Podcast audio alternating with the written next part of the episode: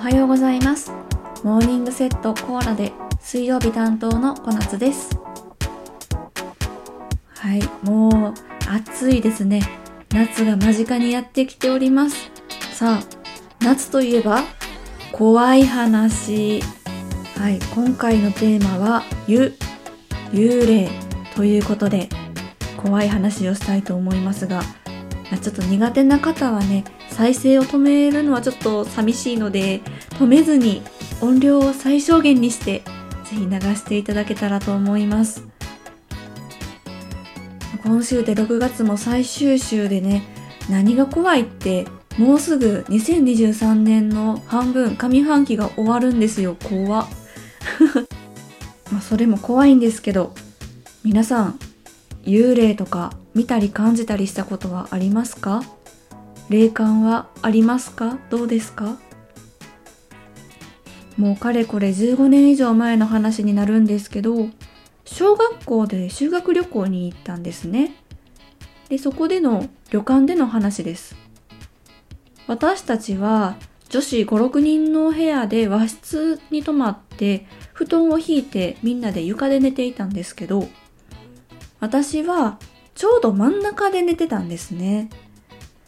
ただ、なかなか寝つけずにいて、寝れないな、寝れないなってコロコロコロコロ寝返りを打ってたんですよ。で、そのお部屋は和室だったので、襖で玄関というか靴を脱ぐところとお部屋が仕切られていたんですけれども、その襖の下の方に隙間が空いてまして、靴を脱ぐところが見えたんですね。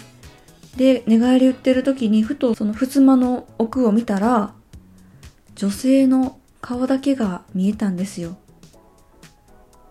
まあありえないっちゃありえないような頭だけだったのでね。で怖くなって思わず逆を向いてもう振り返ることもできなかったんですけどもあれは霊だったのか？先生の見回りだったのか？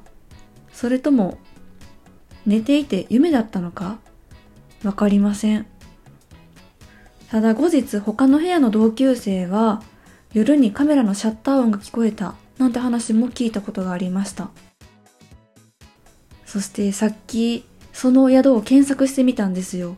そしたら検索候補に宿の名前プラス霊が出るっていう風に出てきてちょっとね心臓がねギュギュってなっちゃいました。怖くなっちゃいましたね。他にも、まあ、そんなに怖い体験ではないんですけど、まあ、そういうものを感じたりとか、ちょっと奇妙な不思議な体験をしたこともあります。